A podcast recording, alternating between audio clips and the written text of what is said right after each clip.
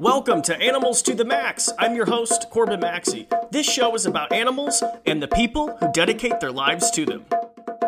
And welcome everybody to another episode of Animals to the Max. I don't know why I have to start every intro like I'm, you know, presenting at the Kentucky Derby. Uh, welcome everybody to Animals to the Max. Thank you so much for taking the time to listen to the show. I'm your host, Corbin Maxey. How is everybody doing today? As always, all around the world, I appreciate you. I appreciate your ears. Thank you for listening to the show. Okay, you guys, so we are, and I can't even believe this. I mentioned this, I think, the last episode, but we are almost, oh my gosh, two years into the show. So, working actually almost on our third season in November. Season three of Animals to the Max. We're nearing 100 episodes. I just can't even believe it. I'm, I'm, oh my goodness. I just absolutely love this platform more and more. And the people I've been able to talk to are just, just mind blowing. So I, I am seriously thankful every single day for what I'm able to do, you know, being able to talk to these professionals. And when I started this a few years ago, there were two topics or like two animals I really wanted to discuss. One was hyenas, which aired last week. Love that interview. If you did not listen to that interview, um, please check it out with Dr. Kay Holekamp with hyenas. They are just so fascinating, and she's like the Jane Goodall of hyenas. So check that out. But two, I wanted to interview a researcher on leopard seals. And, you know, I was just on the search. I was on the manhunt to try to find an expert. And for those of you, here's a little behind the scenes information. So, what I do when I'm kind of trying to decide, you know, which topics or guests, blah, blah, blah, blah, I have a list. And so, for instance, I had leopard seal, very, very high up on the list. I basically just went to Dr. Google and was like, leopard seal researcher, and tried to find as much information as I could. And what I found out of all the topics we've discussed on the show, out of all the experts, animals, whatever, there was very little information on leopard seals. Matter of fact, it was hard to even find a researcher who knew about leopard seals because not a lot is known about them. They are a top predator in, you know, the Antarctic ecosystem, but there's not a lot known about them. And so I am so so excited I finally found Dr. Doug Krause and he is from NOAA, also known as the National Oceanic and Atmospheric Administration, and he is part of the Antarctic Ecosystem Research Division.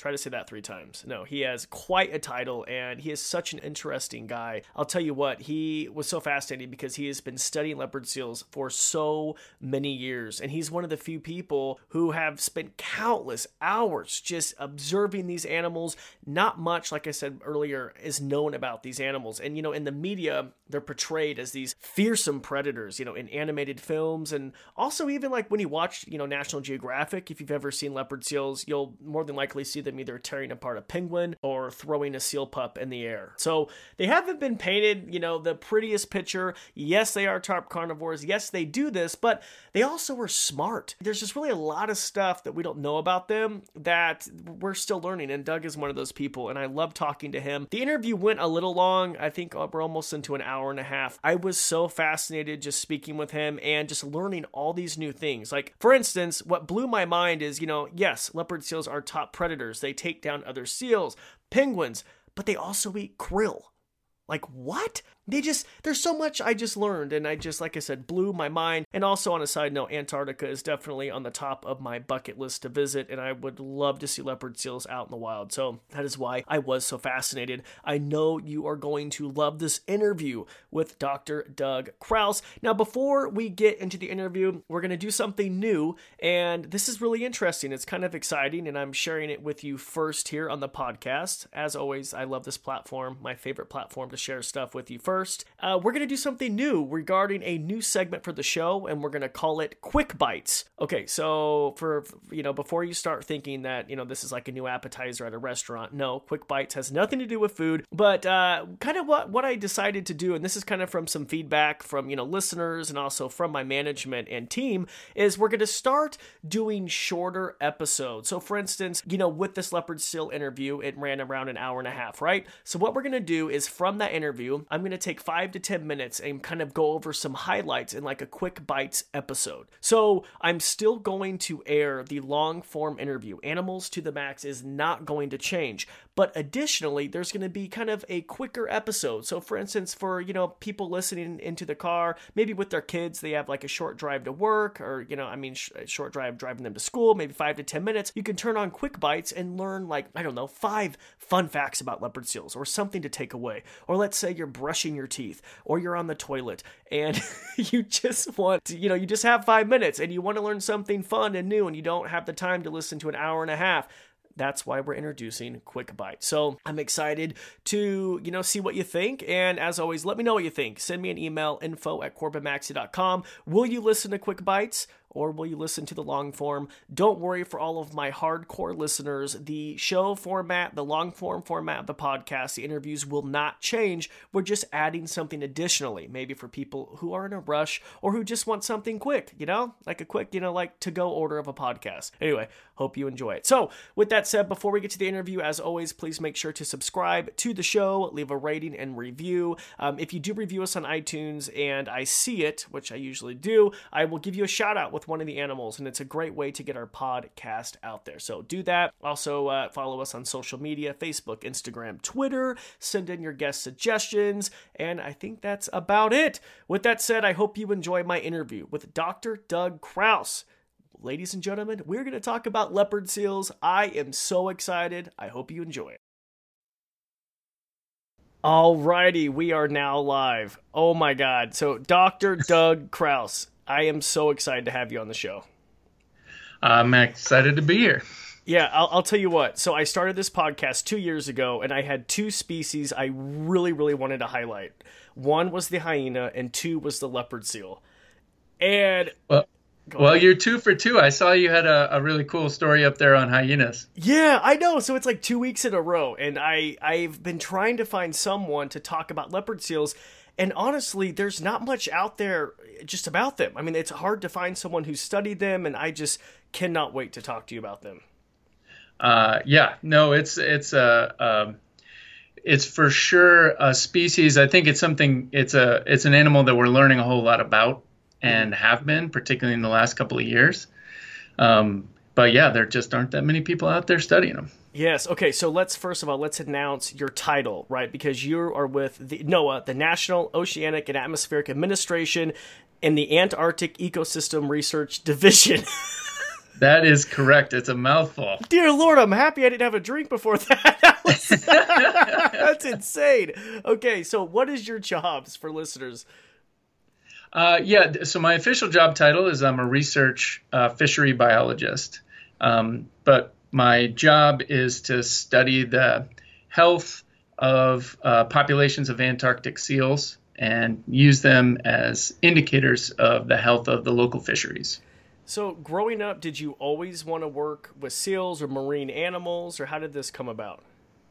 Uh, that's a good question. The short answer is not specifically, but partially just because I didn't know that these animals existed. Uh, I was definitely always interested in ecology um, and wild animals and patterns in nature, essentially, and trying to understand how those patterns fit together. But it was definitely a little bit further on that I started to learn a bit more about marine mammals specifically. Mm-hmm. So, did you grow up like? What was your dream job when you wanted when you were young? Did you want to be a biologist or a zookeeper or like? yes, uh, you know, I you know probably like a lot of people, I didn't know exactly what I wanted to do, but um, honestly, for the longest time, um, I was interested in being a forestry researcher. Okay. okay.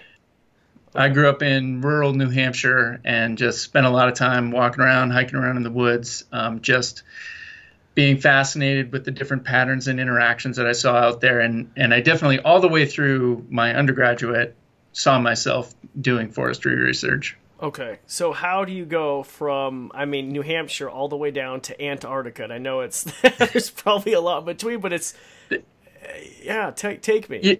Yeah, the, I mean there are a couple steps uh, yeah, in between. I'll try to give you the reasonably short version, which is uh, I did study uh, forestry and um, forest ecology when I was an undergrad, and basically, my senior year, did a thesis and spent hundreds and hundreds and hundreds of hours in the forest by myself looking at fungus.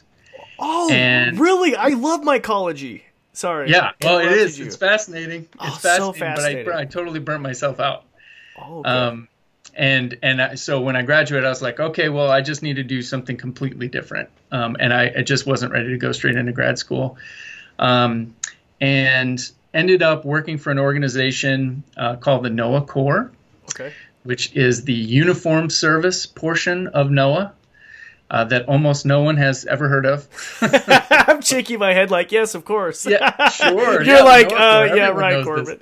yeah, no, uh, it's this. It, it's a very, very tiny. It's it's the seventh uniform service of the United States, but um, uh, we can uh, I can go into as much detail or as little as you want, but essentially. It's an organization that's responsible for operating the fleet of scientific research ships and scientific research aircraft that okay. the federal government owns and operates to to gather data. Mm-hmm. Um, and so I went out to sea with the NOAA Corps for a few years, um, learned a ton. It was an amazing experience, and in the process of doing that, made some contacts. Um, I'm a person who just loves to travel, full stop. Oh yeah. Um, I'm a I'm a big believer that travel, uh, you know, as uh, Mark Twain said, is the enemy of bigotry and small-mindedness. Um, and uh, as such, Antarctica is pretty much the the epitome of that. At least it was for me. So remote, very difficult to get to, really fascinating place. Um, and uh, you know, basically met someone while I was working out on the ships, whose husband was working down in the Antarctic, et cetera, et cetera. And that sort of led to my first job, which I thought was going to be three years, start to finish you know, scratch that itch, check that, you know, place off the list and move on to the next thing. And, uh, but very, very quickly after getting down there, um, became um, obsessed is uh, maybe a strong word, but I fell in love with the place, frankly. Um, and uh, there, there's a term which some folks use who, who work down there regularly, which is, you know, that you get bitten by the polar bug. Okay. Um, it's sort of uh, you know a sickness for life. you just can't quite get it out of your uh, out of your system. Well, okay, so Doug, take me through what was your first impression like Antarctica? Like, I, and by the way, that's on my bucket list. What is it like? Because a lot of people listening are like, what would that be like? Yeah, well, you know, I'll I'll give you my perspective, but the the truth is, of course, it's a gigantic place, and uh-huh. so your experience there is going to be very different depending on where you are and what you're doing. Uh, it's the largest desert anywhere in the world. Mm-hmm. Um, a lot of people don't realize that it's the tallest continent. So much of uh, the continent is covered in ice sheets that are sometimes miles thick, um, or, or, over a mile thick. Just really incredible uh, deposits of ice that are not devoid of life, but um, are are um, fairly barren from uh, from an ecological and biological perspective because of the nature of that continent. Um, and so, if you were to go to the South Pole, if you were to go to some of the bases that are in the East Antarctic or up on the ice shelf, mm-hmm. you're going to find a place that's extremely cold, extremely dry, um, and not a lot going on biologically. Uh, I happen to work in the Antarctic Peninsula area. Okay. So if you look at the continent, there's sort of one bit that sort of sticks up okay. towards South America. Oh, yeah, like right oh, here. Okay. Yeah, right there. Yeah, and it bends up towards South America, and that is the most northern part of the entire continent. And as such, it's less cold, and it's also closer to um, some other ecosystems that, that are associated with uh, with the other continents. And so you get this really incredible biological mix of Antarctic species and uh, South American and uh, subantarctic species all sort of coming together, uh, and it creates a fascinating mix. So I just I have no idea. So when people like tourists, do you know how many tourists actually visit Antarctica? Is there like a stat for that or?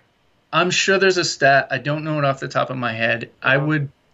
It's got to be on the order of thousands to tens of thousands. Okay, and Doug, where do they? Is this where they normally go? This this Antarctic Peninsula, where you is is that where you would go if if I wanted to go to the Art, um, Antarctica? Yeah, uh, the vast majority. So not all. There are some tour groups um, that do longer uh, tours that leave from New Zealand or Australia, etc. Um, but the vast majority of the tourism in the Antarctic does take place in the peninsula. Okay. Um, and most of those operators leave from uh, either southern Argentina or southern Chile. Okay. And how long is a boat ride? So if you are on a fancy cruise ship, Oh. um, you can leave from Ushuaia, which is in the southern part of Argentina, uh, and actually get across the Drake's Passage, which is that body of water right there um, in between Cape Horn and um, the tip of the peninsula. You can do that in a day and a half to two days, okay. which is pretty quick. If you're traveling on an oceanographic research ship, Uh-huh. uh, which uh, you know, not necessarily built for comfort and speed. Um, that's probably going to take more like three and a half or four days. That'd probably be me. Is that the cheaper version? Well, There's no way I could be on a luxury ship. It's just not my style. there's yeah, there's a there's a there is a range, um, but even the the more moderately priced uh, options are um, certainly an investment, but I would argue a worthwhile one. Absolutely. Okay, sorry to like interrupt you, but I just have always wanted to No. go to Antarctica. I just want to know these, you know, I'm sure someone else is listening like, where do you leave to, you know, depart? How long does it take to get there? Where do you go? It's such a big continent. Yeah, well, we actually, so uh, our research group and other research groups do have ongoing relationships with some of the tour operators. It's um, it's actually a natural partnership because it's such a difficult place to get to. Uh, from the scientist perspective, you've got these ships that are going down there regularly, um, and these folks can um, can give us a ride down, can help us collect science. Uh, some of the tour operators actually have grant programs. National Geographic, for example, does that. Um, I've worked with them, and um, and so it's helpful from the scientist's perspective, and then from the tourist perspective, if you're going down there, it makes your your trip. For most people, it makes your trip a little bit more interesting to actually have a real researcher on the boat that you can ask more specific questions to, etc. Um, most of the tour operators have you know uh, employees who are naturalists who are really well informed and, and can help guests interpret and understand what's going on um, but anyway all, all that to say that there is a natural partnership between the scientific community and the and the tour community down there um, and i will just just for your own information you can edit this out later but most of the tours are seven to ten days Okay, yeah, we don't have to Um, edit this out. This is great. Seven to ten days. uh, it- you know, and it, so it varies from there. You can go longer, you can go shorter, and there is like anything else. There's a whole range. Some of the tour operators are more expensive and more luxury oriented. Some of them are, um, you know, more economical.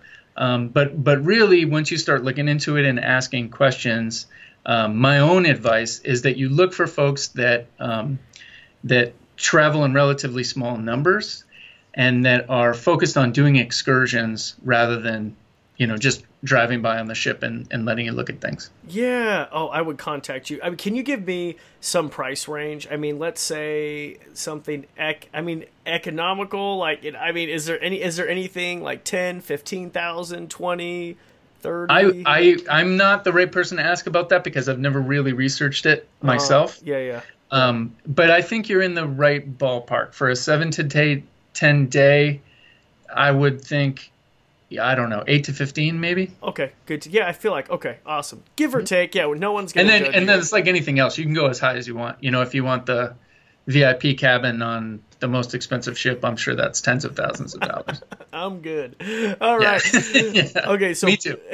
I'll be in steerage. Yeah. right? So back on to you. So you first get to Antarctica. What is it like? Your first impression of this place? Um, man, that's it's a it's a great question, and you you would not believe how many times I've been asked, and I still don't have a really good elevator pitch to sum it up, because I for me I'm not able to compare it to anything else. Um, getting down there. Um, you know, you you've got this transition. You're going through the Drake's Passage, which is one of the roughest patches of ocean anywhere in the world.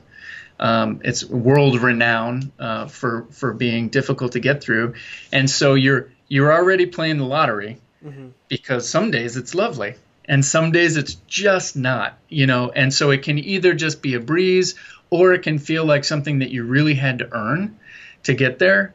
Um, and my first couple experiences were in the latter category. So when you pop out the other side of the Drake's Passage, you're already feeling like you've been through something. Um, you know, you don't just fly into the airport; you really have earned it.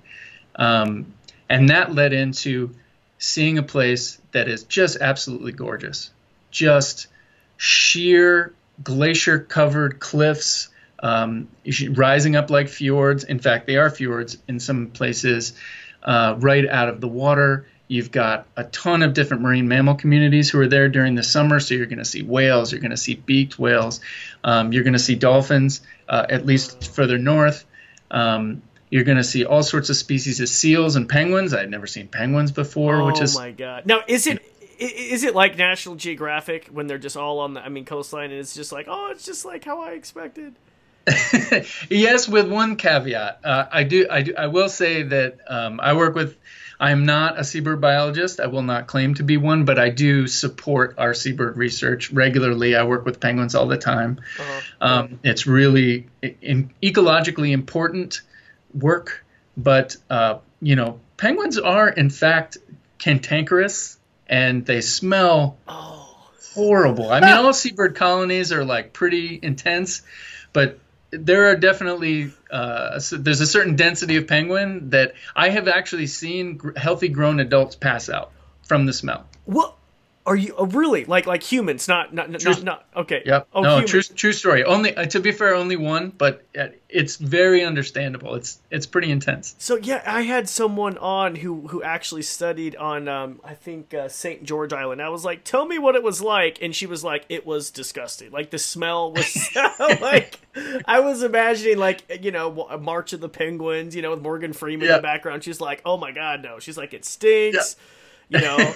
And um well that's it yeah i'm i want to put together a documentary that's just called the truth about penguins. That, just oh my god. just just to let just to let folks know you know that it's not all uh, happy feet type situation. But uh, I, you know, I, I don't want to like get down on penguins. Oh, no, I absolutely, they're fascinating. Not at all, but I love this is why this is like the behind the scenes of the show. That that's what I want to know. That's yeah. interesting though. So it's like, oh my god, what's that smell? Okay, so yeah. okay, so you see penguins and all these different types of marine animals. How I couldn't even how incredible. Yeah, well, and you've got all that wrapped up with this remote Arctic place, right? So you've got icebergs floating by, which are, in my opinion, just works of art that are constantly being carved. They're constantly changing. They're refracting light in all sorts of interesting ways. You can learn a ton about any given iceberg once you know what to look for just by looking at it. And you can look at patterns and colors and densities. Um, you, you, know, just fascinating. And you look around. Uh, we got to the research site where I originally started working down there, um, and we're on this little peninsula of land hemmed in by glaciers. It's probably a mile and a half long by a mile wide, and you know, there probably be been maybe 300 people there total in the whole history of humanity. What? You know, oh like because God. why would you go? It's like it is seriously the last place on earth that hasn't been touched or ruined or devastated. I mean, I guess, you know, it's insane. I, yeah, you know, I, it is pristine and I think that a big part of the reason to be serious about conservation in the Antarctic um, particularly you know all with all the issues that surround America, you know the United States involvement down there, um, is because there is so much of the ecosystem down there uh, that that does remain, that mm-hmm. just like it was, uh, you know, 100,000 years ago or 20,000 years ago. Anyway. Um, but the truth of the matter is, you know, there isn't any place left on the planet that we haven't touched. Um, you know, this area that I was just describing, incredibly remote, it had an emotional impact on me. But by the same token, there is not a day that goes by that new plastic doesn't wash up on that beach. Mm. Um, I mentioned that that peninsula was hemmed in. When I got there in 2002, uh, that peninsula was hemmed in by two glaciers. One of those glaciers is now gone. Oh. It, it didn't just retreat, it's gone.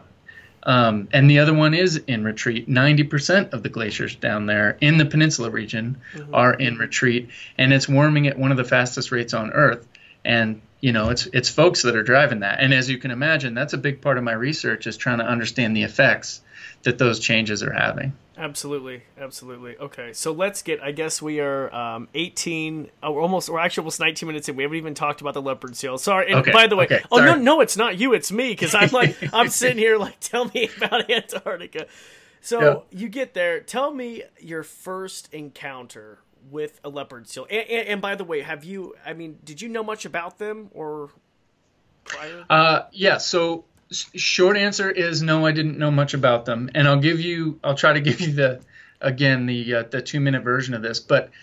Uh, the reason our program is down there is actually to study another species, which is the Antarctic fur seal. And I, uh, over the course of my work there, I, I had a background in biology and ecology, but I didn't know much about marine mammals when I got started. And they're, uh, you, you know, Antarctic fur seals are a whole different conversation. Super fascinating animals, but um, that's what we were studying. And leopard seals at that time in our area were relatively rare. And I remember because the first year we were down there, I'd been there for a couple of months, and someone radioed in and said, "There's a leopard seal over on this beach, which is on the west west side. It's like a 25 minute hike from where we were." And I immediately stopped what I was doing, grabbed my camera, and ran out the door because I didn't know if I would ever see a leopard seal again. It was a huge deal. The hair is actually standing up on my arm right now Whoa. as I'm remembering it. And you know, I took a ton of pictures, and it's just this fascinating, huge animal that had big female that had hauled out on one of these rocky beaches to rest, Oh, and uh, you know, amazing. And so took a bunch of pictures, you know, la la la, and uh, and off I go. Well, fast forward a couple years, and leopard seals we would see them, but they were not common. And then I left for a couple years. In 2000, after 2006, I left to go to graduate school. I did a master's, et cetera, et cetera. And I came back in 2008, and it, I just saw this amazing change, um, like day and night. From one or two leopard seals, uh, now we're seeing seven or eight leopard seals hauling out on one beach at one time. There are leopard seals everywhere you look. Um, you can go out on any day at any hour of the day, and there's going to be leopard seals around. And coincident with that, which is extraordinarily rare, as you can imagine, yeah, we're my talking about it. face is like, what? Yeah. That doesn't make sense. It's usually the opposite. Okay. Yep, and these are apex predators. They're solitary. So think of a, a grizzly bear or a polar bear, right? You don't just see a big group of them unless the only circumstance when they'll tolerate each other is when there's a really hyperdense uh, concentration of prey that they're really interested in, right? So polar bears will tolerate each other if there is a whale carcass, for example. Um, grizzly bears will tolerate each other during salmon runs at different times of the year, etc. And I didn't, I wasn't fully aware that that's what was going on, but it was. Now we saw these huge changes in leopard seal numbers, and at the same time we saw a huge decrease and a rapid decrease in the number of Antarctic fur seals. And it turns Oh. out that leopard seals eat Antarctic fur seal pups. They eat adults too, but much more commonly they eat the pups. And and and you know, I was just blown away. And at that moment I was in. I was like, what is going on? What caused this big change? What are the impacts of this big change? Um, and that became the foundation for my PhD dissertation. Wow, I I am so drawn into this. I feel like I'm watching a movie or I'm tell me more, man. I'm serious. Like what? Well- like I'm so fascinated by this. Yeah, well, I obviously I was too, and you know, like you, what I did at the time was, oh, well, let's look this up. What do we know about leopard seals? Let's go, right? Uh, are you know, is is this a common interaction? Have we seen this other places, etc.? And what I found was uh, that there is very little ecologically, biologically. There's very little that's known about this animal, even though it's a numerous apex predator right? And so it's not hard to imagine that it's charismatic. Uh, people are sort of naturally interested in what it's doing, and we know from other systems, including wolves, and white sharks, and uh, orcas, um, killer whales, that that apex predators are really important to understand because they can have potentially big impacts on the systems that they're they're Yeah. operating in. Doug, really quick, just for listeners who maybe have never heard of a leopard seal, because I'm sure there's some people who are like, "What is this?" Sure. Can you describe it to people? Yes. Like how big? Like just yeah. Let's Yeah, I, it's you will never forget the first time that you see a leopard seal, um, and I can promise you that. I, writing been told down. I like that. That's a great quote. I love it. they are, um, of course, they're seals, and they are what we call phocids. They're true seals. So, if you look at the first time you see a leopard seal, you will be struck by the fact that it's rather prehistoric or serpentine or reptilian looking. You see that head pop out of the water, and it almost looks like a sea serpent. It's really streamlined. Their eyes are pretty far back on their snout, and they have this huge mouth and huge skull in proportion to the rest of their body. You're used to thinking about seals and harbor seals and maybe uh, uh, gray seals or other species that most people are going to be fam- more familiar with. They look like sausages with tiny little heads popped on the front. Yeah, right? absolutely. they're they're they're uh, you know they were engineered by the through the course of evolution to be as efficient uh, little submarines as possible and that's how they're shaped and leopard seals just don't look like that they are built for a different purpose if you will uh, and so they've got these huge heads they've got long extensible necks which is also unusual um, their foreflippers are extraordinarily uh, big and developed in comparison to other seals. And so they're the only phocid seal that actually uses their foreflippers as a primary means of propulsion uh, during certain times. Other seals use their mostly their hind flippers and just the front ones to steer, if you will. Um, so they're serpentine in nature and they're large. They're one of the largest species of seals. They're the largest Antarctic ice seal. Um, and they're sexually dimorphic, which means that the males and the females are different sizes on Okay. average. okay. So uh, the males will be mm, around. Uh, I'll convert to uh, uh, American. Thank if that's you. A, use feet and pounds. Is that the right thing? to do? Yes, pounds. yeah. So they're uh, the males will get to be around uh, ten feet long, and mm, I guess about seven or eight hundred pounds. Oh my gosh. Uh, and those are the little guys because the big females will roll in closer to 12 feet. And we've definitely had animals that were well over, it's close to 1,300 pounds. Basically, the size of an adult male grizzly bear or a horse. Oh my goodness. I didn't realize they were that big. Yeah, 12 they're big. feet?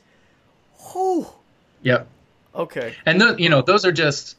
I'm describing what is on the upper side of average for for a female leopard seal. But we regularly get animals that are over 500 kilograms. Uh, we've even had them over 600 kilograms, um, and they're they're substantial. Oh my god. Okay. And are they I guess they haven't evolved right to like grow fear of humans, correct? Right? Can you I mean, are they skittish? or- Yeah, so there's there hasn't been a ton historically a ton of overlap between humans and leopard seals. And because probably because of their solitary nature, so they don't congregate in large numbers, they were never uh, hunted by human beings.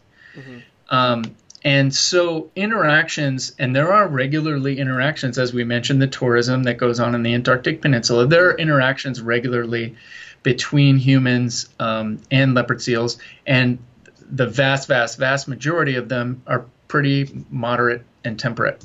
Um, leopard seals are curious, and because they're apex apex predators, there's very little that they're intimidated by, and so um, you know either they're going to come and check you out because they're defending their territory, or they're going to come and check you out because they're like, hey, what the heck is this?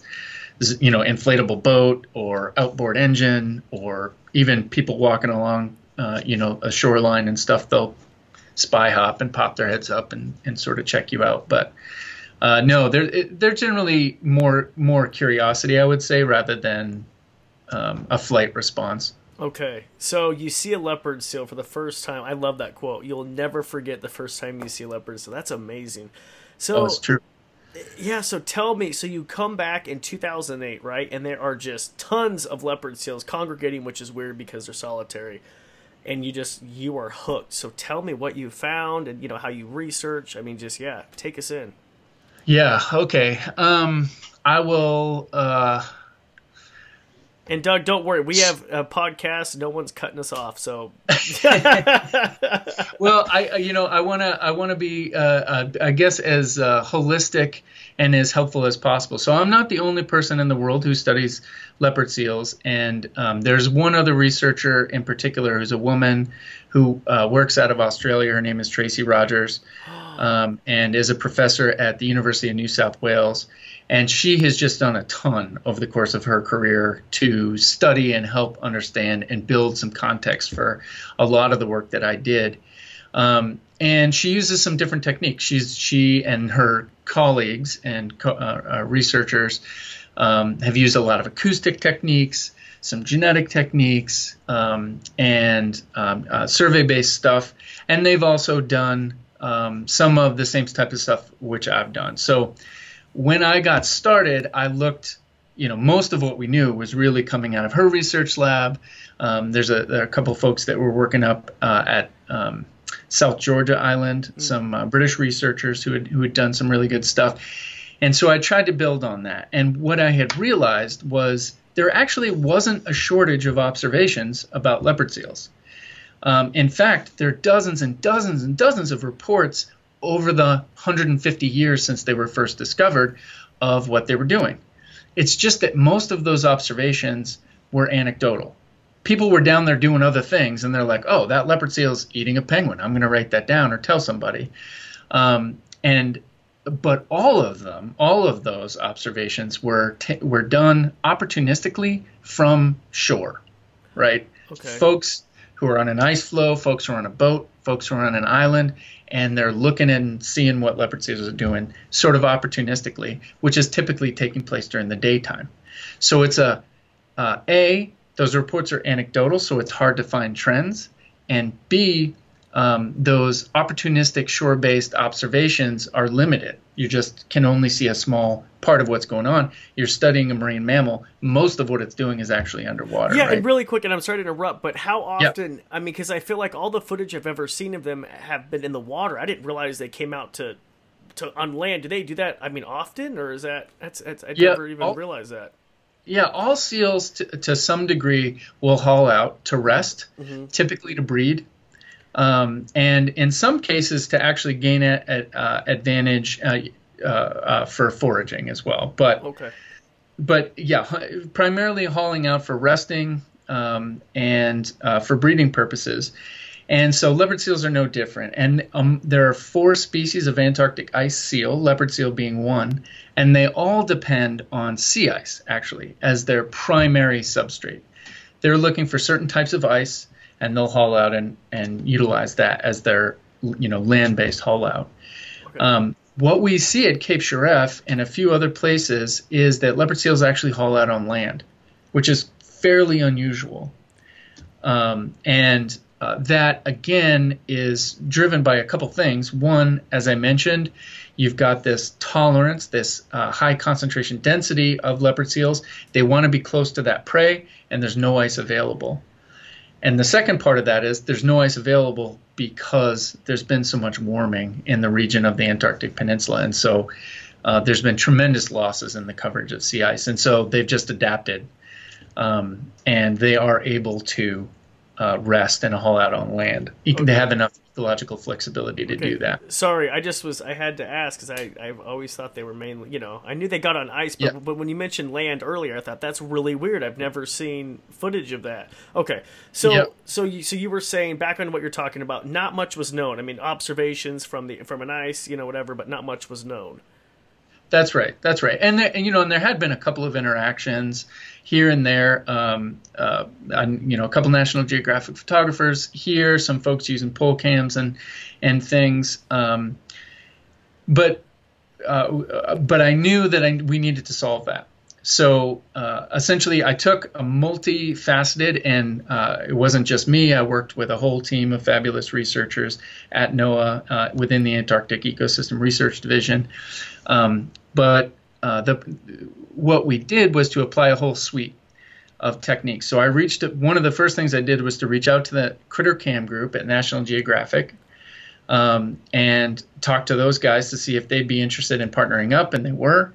Um, and uh, and and so we got access to these animal-borne cameras that that group developed. Okay. Um, we de- we so we deployed those along with a whole suite of um, what we call biologgers. So they're instruments that will actually epoxy to the fur on the dorsal side of these animals, and um, and then let them go about their business and um, you know forage, undertake uh, their natural behaviors uh, without any interference or observation from us. And then um, later on, they haul out on land again, and we recover those instruments. And so that has really cracked open, if you will, uh, helped to really crack open our understanding of what these animals are doing the whole time that you can't see them from uh, from land, including a lot of that video footage, which was just gold. Yeah, so let's talk about that. The video footage. What did you find?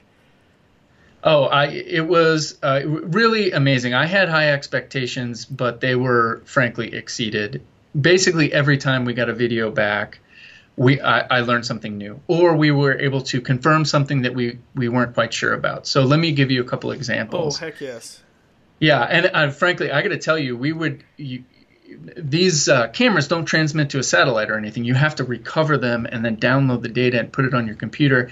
And I would be there at the field camp just in the middle of the night, I couldn't even go to bed, right? So I'm just sitting there with my laptop in my bunk, you know, trying not to wake anybody up and like going through the footage minute by minute because it's just, if you can imagine working there, we did our first camera deployment in 2012, so that was four years after really starting this work and just wondering, what are they doing? Yeah. What are they doing? You know, so it was fascinating. So anyway, but one example uh, right off the bat that we learned was people had seen interactions in the water between leopard seals. And in fact, people had seen instances where le- one leopard seal would catch a penguin, for example, um, and another leopard seal would come along. And then after a couple minutes, the interloper, the second leopard seal, would leave with the penguin. And there was some discussion among scientists and in the literature okay, well, is this cooperative hunting? Do those two seals know each other? Is that maybe offspring relationship or kinship relationship? We're not sure. Or is it kleptoparasitism? Is it a forced takeover, right? Um, and uh, no one was really sure until we got this video footage. And when you see it, it's so intense. Uh, there are a couple clips, uh, if you haven't seen, I can uh, that are up on the internet, and I Please can point do. you to them. Um, yeah, it's like uh, you know I characterize it almost uh, you know like um, uh, documentary style hand cam footage going into a war zone because it's it's sort of you start with this smooth interaction of a leopard seal swimming. She's just captured an Antarctic fur seal pup. Um, and killed it, and she's about to uh, process it, eat it in the way that she normally does. And you know, from off screen comes another large adult female, comes right at her, mouth open, jabs at her head. Next thing you know, it's you know things are going a million miles an hour, and these two gigantic leopard seals are going mouth to mouth, open, just snapping at each other, make you know putting out their forelimbs, making themselves look as big as possible, and ha- essentially having a standoff to fight over this food resource. Um, and it, we ended up capturing a number of those different events where kleptoparasitism is definitely actually happening. And that's a behavior that it's definitely interesting, but it's also really important ecologically because while we're trying to understand the impact that an apex predator like leopard seal could have on fur seals, for examples, or penguins, if you have interspecific competition to the point, so leopard seal competing against leopard seal, to the point where they're do, where they're undertaking kleptoparasitism, that actually increases the impact on their prey field. And so you can sort of think about it as leopard seal number one catches a fur seal pup, Leopard seal number two steals it. Well, now leopard seal number one needs to catch more than two pups to make up for that energy deficit. So if these two leopard seals were just foraging directly, they would have less of an impact than when you have this kleptoparasitism uh, interaction. So behaviors like that, when you start thinking community wide, become really important. And and are Antarctic fur seals are they common? I mean. Yeah, they are common, um, okay. and in fact, the area where uh, NOAA's research um, uh, field camp is at Cape Shirreff on Livingston Island is the location of the largest Antarctic fur seal breeding colony in the peninsula area. And I'll put that in a little bit of context though. So at its peak, there was something like 25,000 animals, including mothers, pups, uh, and the males interacting with them. Um, but the by far largest colony of Antarctic fur seals is up near South Georgia Island, and there are millions, oh, wow. over a million okay. uh, animals up there. So yeah, they're, the Antarctic fur seals are pretty numerous, and you're likely to see them around South Georgia Island uh, or in the Antarctic Peninsula area. Okay, but you said they did from 2003 what you saw because of the numerous leopard seals. There was a there was a, a um, decline in the in the fur seals, right? Because their populations exploded. Yeah. So as of this season, there's over a 90% decrease just since 2005. So 14 years, um, that population has gone. And I should say that it, it had been growing basically from the 1950s all the way up through the early 2000s. The fur seal population was doing quite well. Uh, but when this interaction switched uh, and the leopard seals came in, the fur seal population has been in a very steep decline ever since. Yeah. Can I? I guess I might be jumping ahead, but why did their population increase? So Antarctic fur seals were recovering from human extraction. Um, the human interaction, and we were talking about the Antarctic being pristine, which in some ways it is, mm-hmm. but the human interaction with the Antarctic has actually been one of serial extraction, if you will. The very, very first folks who went down to the Antarctic went down there to hunt seals. And specifically, they went down there to hunt Antarctic fur seals. They have uh, fur seals have luxurious coats. They are, actually have the second densest fur of any uh, mammal on the planet. Oh wow! After the sea otter, yep, yep. the Pacific sea otter, um, and uh, so you know humans were interested in that. Uh, the fur trade was was big at the time, um, which we're talking about uh, the early 1800s, um, right around 1819, 1820, and uh, they extirpated Antarctic fur seals from the Antarctic Peninsula really, really quickly. Within a few years, they had killed basically every Antarctic fur seal. Um, and they killed most of the animals at South Georgia, but uh, uh, essentially a um, just a small population of Antarctic fur seals survived up there. Okay. Um, and that was enough, you know, when hunting when that economy fell apart and then later when hunting protections were put into place to protect seals that population rebounded uh, and did quite well. Um, and then they recolonized animals from south georgia probably recolonized the antarctic peninsula area in about the 1950s so that's why the fur seals populations were recovering. Mm-hmm. Okay, but then, but then, so why from why was there an increase? I guess in leopard seals did you find from 03 to 2008? Uh, well, we have I have a working theory that's based on a lot of evidence, but full admittance. A lot of it is circumstantial. Sure, of course. And it, and it a lot of that results in the fact that we just haven't, um, you know, there just weren't that many people that have been studying leopard seals directly uh, over the years. But there were some studies in the area where our research has been done um, in the 1970s and 80s, um, and it demonstrated that uh, that these large leopard seals at the time were eating a big proportion of what they're eating during the summertime, Antarctic summer, austral summer. Uh, it was crab eater seal pups. So the pups from one of the other species of ice seals. Mm-hmm. And crab eater seals are really numerous, um, millions and millions of animals all around the Antarctic, but they're really ice dependent. And uh, so, likely what has happened, and there's a lot of lines of evidence to demonstrate that they were an important resource and in other areas are an important resource for leopard seals, these crab eater seal pups. But uh, as I mentioned, the area has changed a lot, and we've lost so much sea ice that these populations of crab eater seals have moved. Um, we don't know, we don't have enough data to know if the populations of crab eaters or leopard seals have gone up or down. We don't have enough data, but we do know that they have redistributed. And that change likely led to some of these leopard seals realizing they needed to prey switch, find another resource to fill in for uh, what they lost with the with the removal of crab eater seal pups. And Antarctic fur seals are there, and Antarctic fur seals are uh, like all of their sea lion and fur seal um, brethren or family group, if you will, are temperate evolved. So they don't have a long term overlap on an evolutionary timescale with predators like the leopard seal that are coming from the ocean. Most of their predators were coming from land.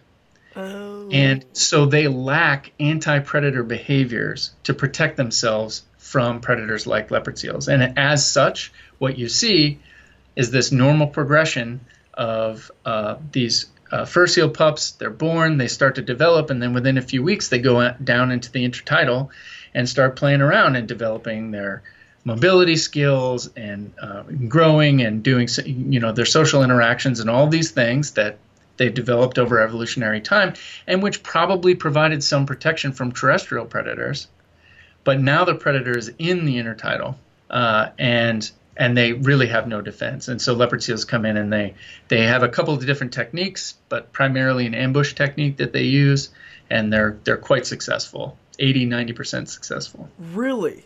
Yeah. Wow. So 80 to 90%? Yes.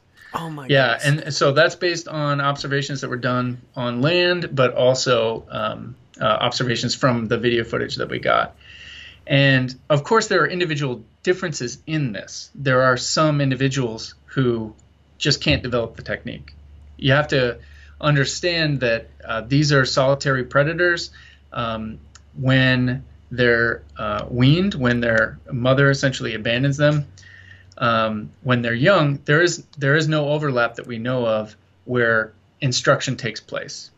Um, there are certainly mammals. You can look to whales and dolphins. You can look to big cats, where there's an overlap between parents and offspring, where there's some teaching going on about okay, you know, here here are some places to look for food. Here's some techniques for getting food, but within uh, the leopard seals, that interaction doesn't happen. So they have some instincts, and then they have some learned behaviors and you can watch that play out in real time in terms of their individual foraging techniques. Wow, that is just yeah. So I mean, is it? Do you think they prefer seals over penguins? Well, I, I think it's very reasonable, and it fits in with optimal foraging theory writ large that um, the Antarctic first that they're going to go after the food resource that provides the highest amount of energy per effort and per space, if you will. Um, an Antarctic fur seal, an Antarctic fur seal pup is going to provide a lot more energy than uh, even an adult penguin, for example.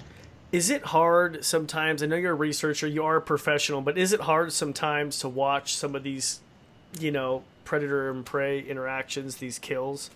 Yeah, I, I mean, I, I, uh, I think you have to be almost a little bit dead inside to not feel uh, something uh, okay. uh, when you see these interactions, um, and and certainly um, there's an emotional component to it. I I think my take on it, and this this is actually something that was summarized um, uh, by uh, a, a, more senior researcher who I talked to earlier in my career, but I think it summarizes it well for me. When I see a predator prey interaction anywhere in nature, it doesn't really bother me if what you're watching is uh, a well matched uh, evolutionary evolutionarily supported interaction. So for example, a leopard seal grabs an Antarctic fur seal pup, it is completely capable and very frequently kills that animal very quickly because it's capable of doing it. Um, it's zoned in and uh, it's an efficient process, if you will. Now, there's a caveat there because sometimes leopard seals do play with their food.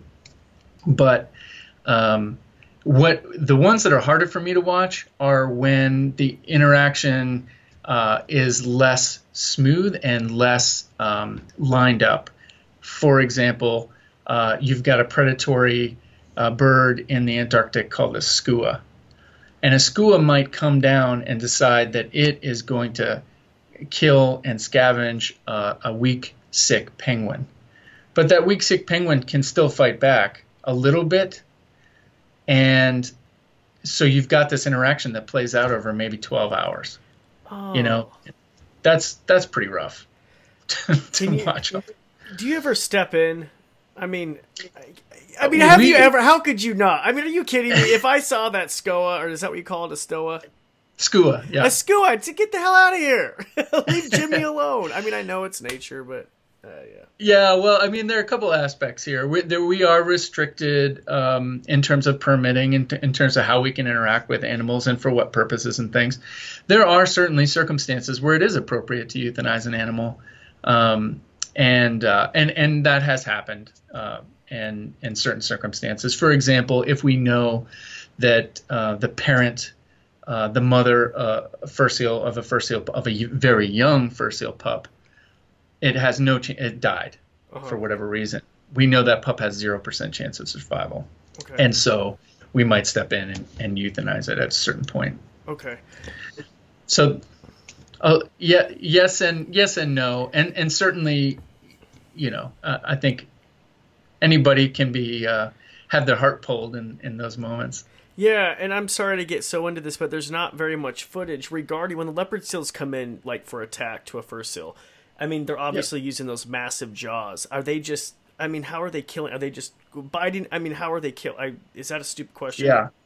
I mean, no, it's not a stupid question at all. Uh, okay, and thanks. in fact, you know, there, like again, we learned a lot more about all these things when when we managed to get some cameras out on them. But some of it you can see from shore. But essentially, yeah. So um, the leopard seals another really interesting aspect of this amazing creature, by the way, is that they have what's referred to as dual purpose dentition. So if you look inside their mouths, they have these large developed canines that you would expect on any apex carnivore, right? For grabbing and, and ripping flesh. But they've got this whole alignment of post canine uh, teeth, which have, we call them tricuspid because they have three cusps and um, they're aligned in such a way that allow leopard seals to actually filter particles out of the seawater, just like a whale would do with baleen. Okay. Which lets leopard seals undertake these high-end predatory interactions using all that mobility and strength, but also to filter feed krill out of the water like a whale. What? Yeah. Yeah, it's amazing. Oh wow, mind blown. They even eat krill? Yes. Yeah. In fact, one of the things we've most recently learned is that almost all of them probably eat a lot of krill. Okay. Oh my god, I had no idea. Okay, so back. Okay, so they have special dentition that's able, you know, so they're able to eat krill and seals. Right. So, but they can use those canines when they're doing an ambush. Let's say there's an Antarctic fur seal pup or even a penguin that's down in the intertidal. Okay. Um, they come in and they'll grab it. They've got really powerful jaws. Once they get a hold of it, the fur seal pup has very little chance of getting away. Um, and then you do see an awkward transition because now they're up in very shallow water. Leopard seals, like all true seals, are not particularly mobile on land or in shallow water. They're much more adapted to the marine environment.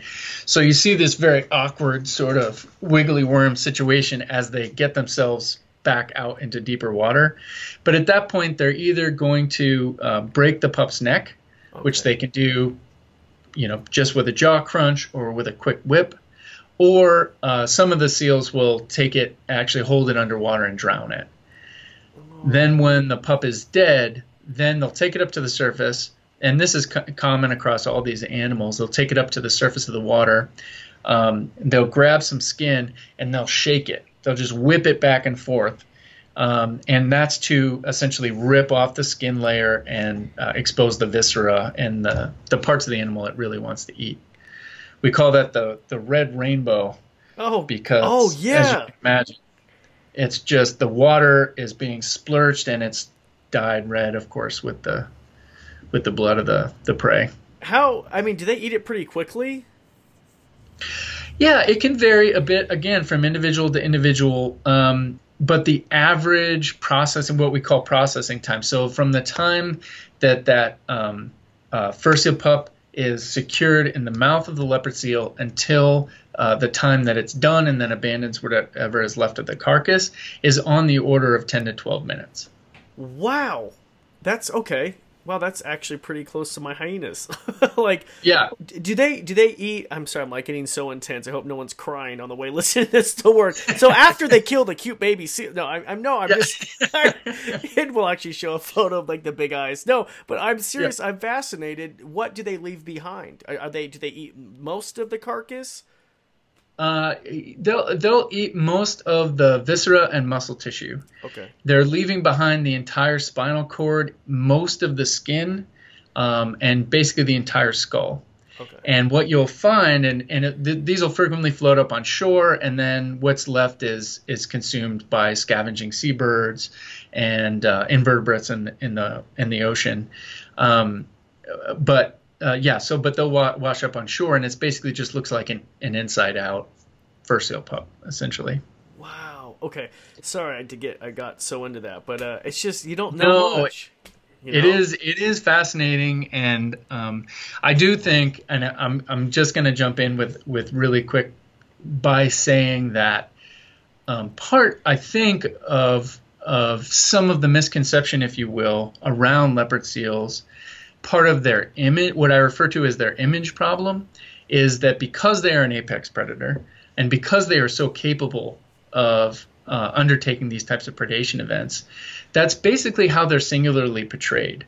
And so, if you look at documentary film footage, if you look at how they appear in popular films like Happy Feet or The Penguins of Madagascar, or I don't know, can I say like the names of proper of, films of and stuff. Of course, Disney or who who DreamWorks are not listening to this show, and we're yeah, almost okay. an hour in. Don't even worry. Heck yeah, I just can't play a clip. yeah. Okay. And or, yeah, uh, well, it any but they um, all of the all of those films have leopard seals in them, and they're all slinking.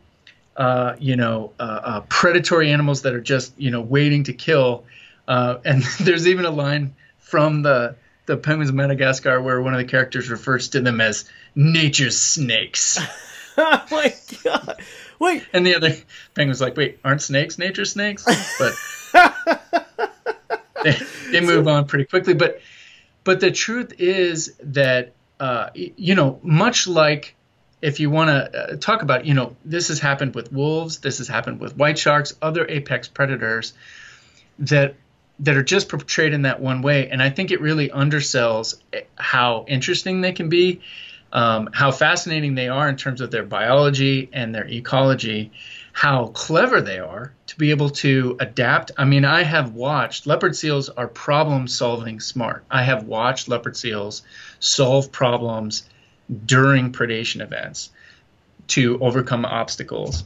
Um, you know, there's a high level of intelligence there uh, and and that can get lost in the story. Yeah, and you know what? You just brought something to my attention, and I'm so happy you did. And I was oblivious to it, but all my questions, like my my fascination, was from what I've seen in documentary films. I was like, "Tell me how they kill them." Like, you know what I mean? Like, I didn't. Yeah. No, really though, that is really interesting because that's how well, and, they they're portrayed and that's what yeah. I was, and that that's all I know. That's why I'm like, give me more info. But yeah, I problem yeah. solving. Like, let's talk about that and other things you've learned about these fascinating animals. Let's let's leave on a happy note. One of uh, I'll, I'll, I'll try to yeah leave you with with sort of two two take homes that are sort of more recent, and I think hopefully illustrate the that point a little bit. One is we were able to uh, over the course of this study, all the way up until now, we've been collecting tissues, uh, which has come from blood, Uh, they can come from whiskers from the leopard seals that we've worked with. And um, we can un- undertake, we, we, use what we call a stable isotope uh, analysis technique. Uh, but that's allowed us to be able to tell not only what leopard seals are eating, but the proportion of their diet that comes from those things. And like I mentioned before, there's 150 years of reports of leopard seals eating everything because that's what's charismatic, right? And that's what you see. Uh, everything from penguins to seals to squid to a duck-billed platypus. What? Um, yeah. Sometimes these things get up in Australia, and uh, apparently, duck-billed platypus. Oh my god! I oh wow. Okay, but that's no understandably idea. a pretty pretty rare. yeah, but it's still something that I don't think anyone has ever. I yeah, that's interesting. Yeah. Okay. Yeah, and uh, so anyway, the, you can get into that, but those are anecdotal one-off things. What we've been able to show is that males and female adults leopard seals are basically doing pretty much the same things during the wintertime, and they're really dependent upon Antarctic krill as a food source. Um, a third to half of what they're eating during the winter and spring. They're also eating fish, mm-hmm. um, and occasionally uh, penguin. Now the those those penguin and seal resources during the spring and winter are are much harder for them to find uh, because it's the summer breeding behavior that congregates those animals. During the winter, they're they're eating mostly krill and fish, but when they transition into summer, they transition differently.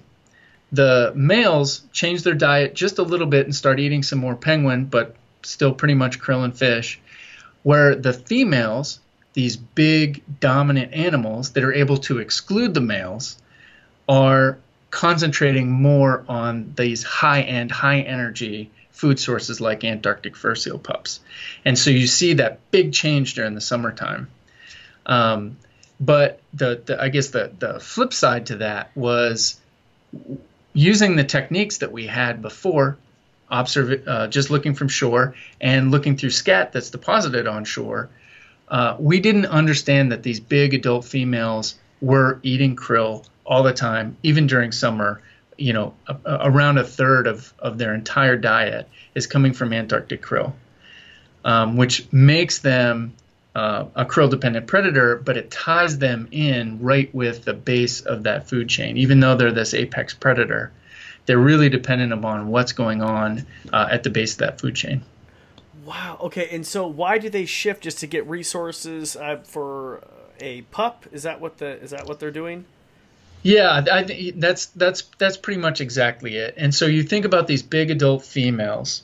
Um, most of them in any given year uh, are going to have a pup, right? And so that's going to happen in the October to November timeframe. They're going to pup. Um, they're going to actually they just fast during that time they're rearing the pup, and so they're just metabolizing their fat and their tissue, and they're provisioning the pup. After about four weeks, they leave and take off. So now we're into you know mid to late December, and at the beginning of February, a couple of months from now, they're going to molt. They're going to uh, renew most of their fur, their pelage.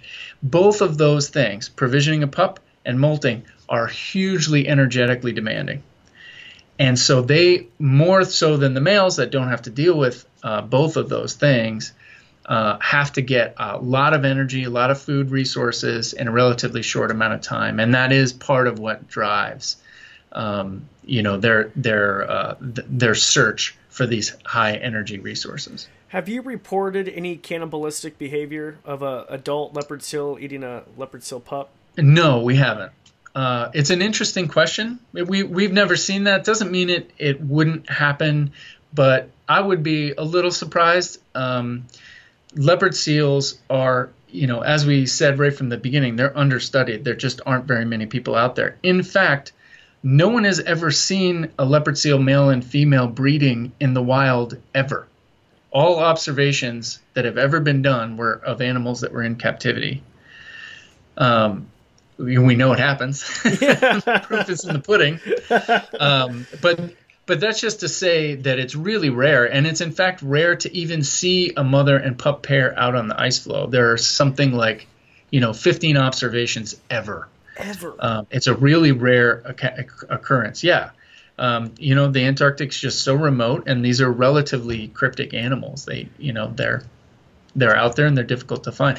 So, when you ask a question about their breeding behavior, there isn't a ton of data to inform that. But of the other, um, you know, seal species that we know a lot more about, that that stuff tends not to happen. Now, uh, it is not uncommon for some other seal species, and I would totally believe that this happens with, um, and and well, and we know it happens with leopard seals as well, to go after the young of other species. Okay. Um, that are that are similarly related, other other seal species, etc. Are and I know and I know and I'm not trying to put you like on the spot because I know there's so much to learn.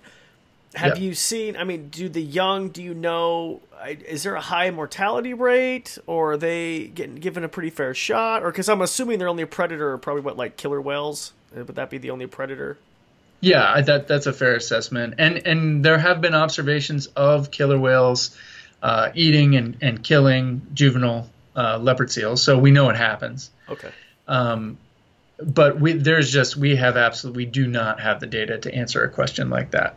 Wow. We really don't know the the population does appear to be healthy. They are circumpolar, um, but uh, yeah, we do, we don't have the data to answer a question like that. Okay, what is what would you like answered? I know that's probably the hardest question. yeah, I well, it goes on and on. Um, what I would like to do in the in the near future is to undertake getting a better assessment of how many there are. Not just leopard seals, all the Antarctic ice spe- seal species. Um, we just don't have very much data.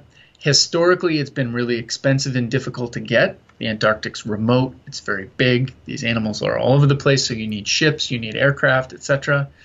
But I do think, particularly in the Antarctic Peninsula, that um, advancements that we've made, particularly with the use of drones or unmanned aerial systems, um, I, I, think we can start to solve uh, some of those problems, get more data about exactly how many animals there are, how they're distributed in terms of uh, their life stages, etc um, because that's going to really help inform what kind of impact uh, each of these species, but particularly leopard seals, are having on the ecosystem as a whole.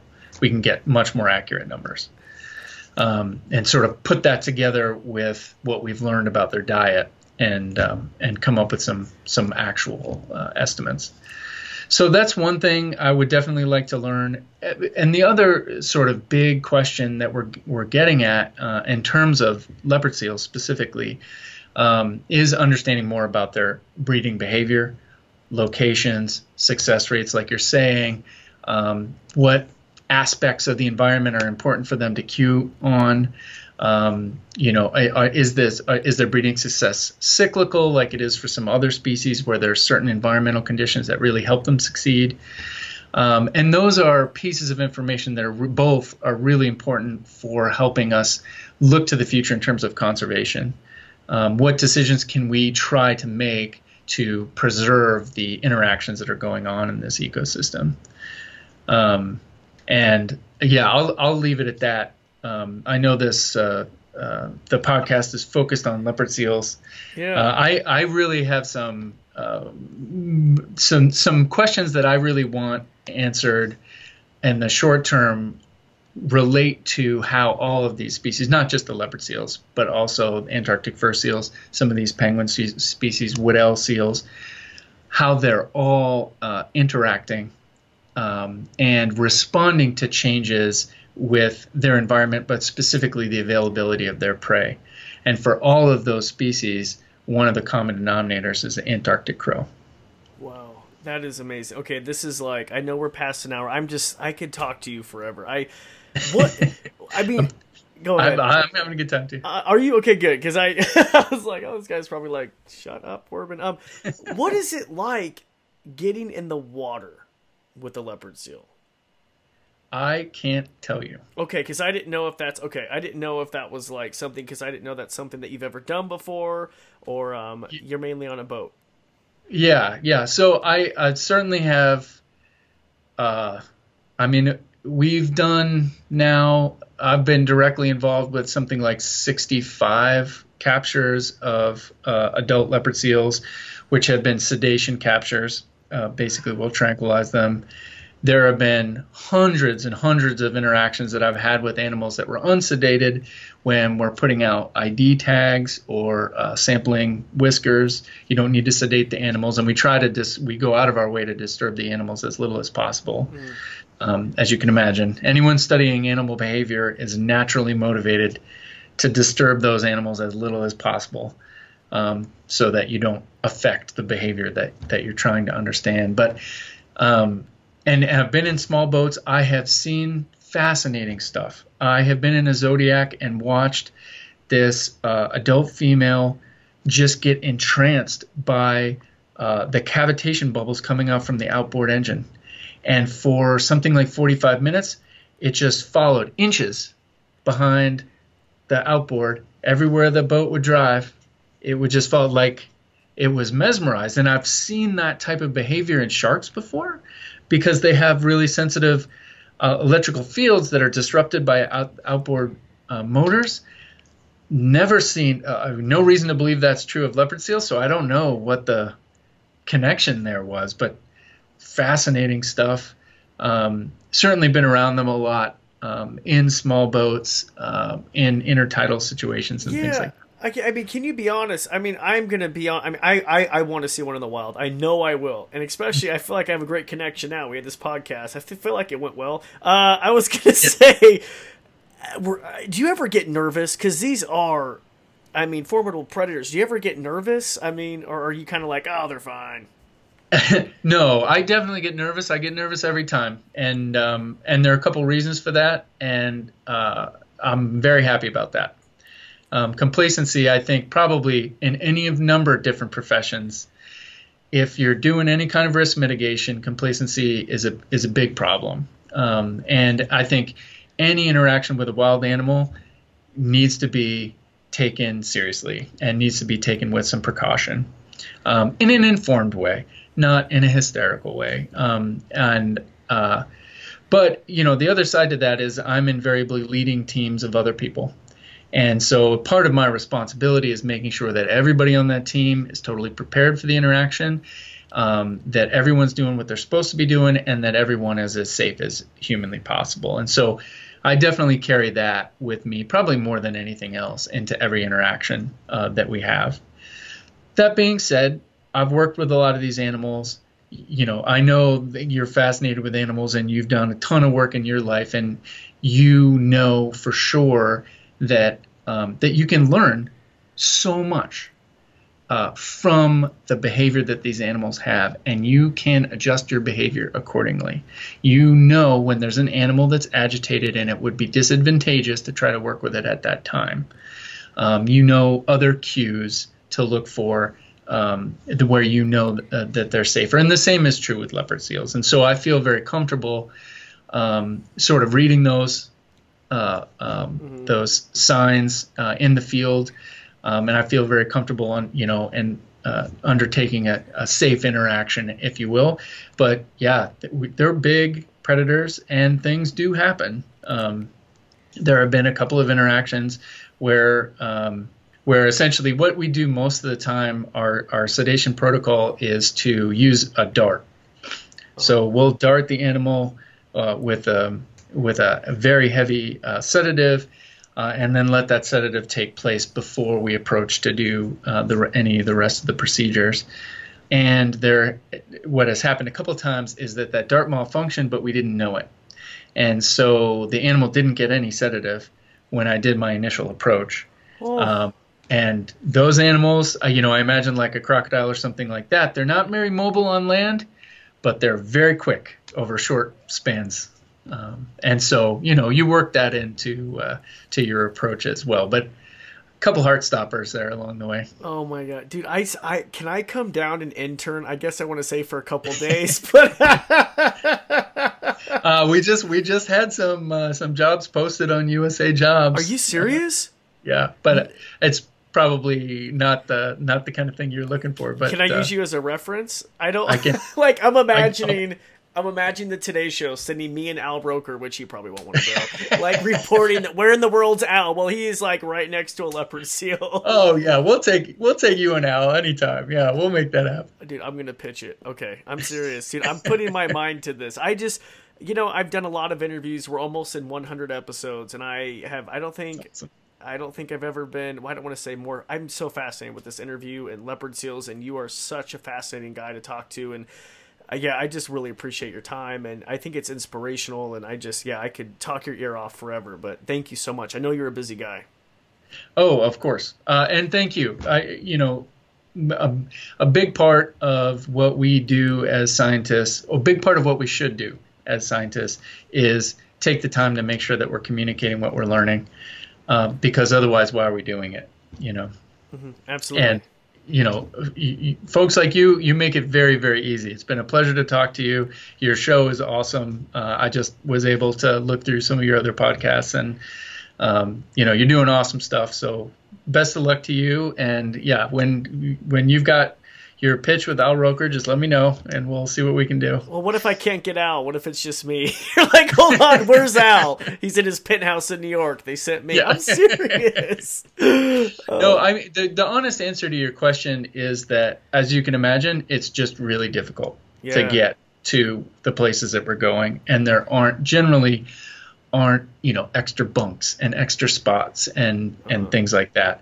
Um, so when we do uh, get folks. There's a, a chance that a documentary uh, group uh, out of New Zealand may actually come to, to the Cape this year. Uh, hopefully that'll work out. But you know they're arranging their own transportation. They're coming down there on a chartered boat, and um, that makes it a little bit easier for us to facilitate because we're just we have very limited resources and they're getting more limited all the time and we're and we're trying to make sure that we can get our science done and that unfortunately makes it some of this stuff more difficult, but Absolutely. but that's you know never say never. Never say never. I'm going to be in touch. I appreciate. It. Okay, I want you to leave the audience. What is one fascinating thing or fun fact about a leopard seal that maybe many people don't know? And we'll just leave it at that.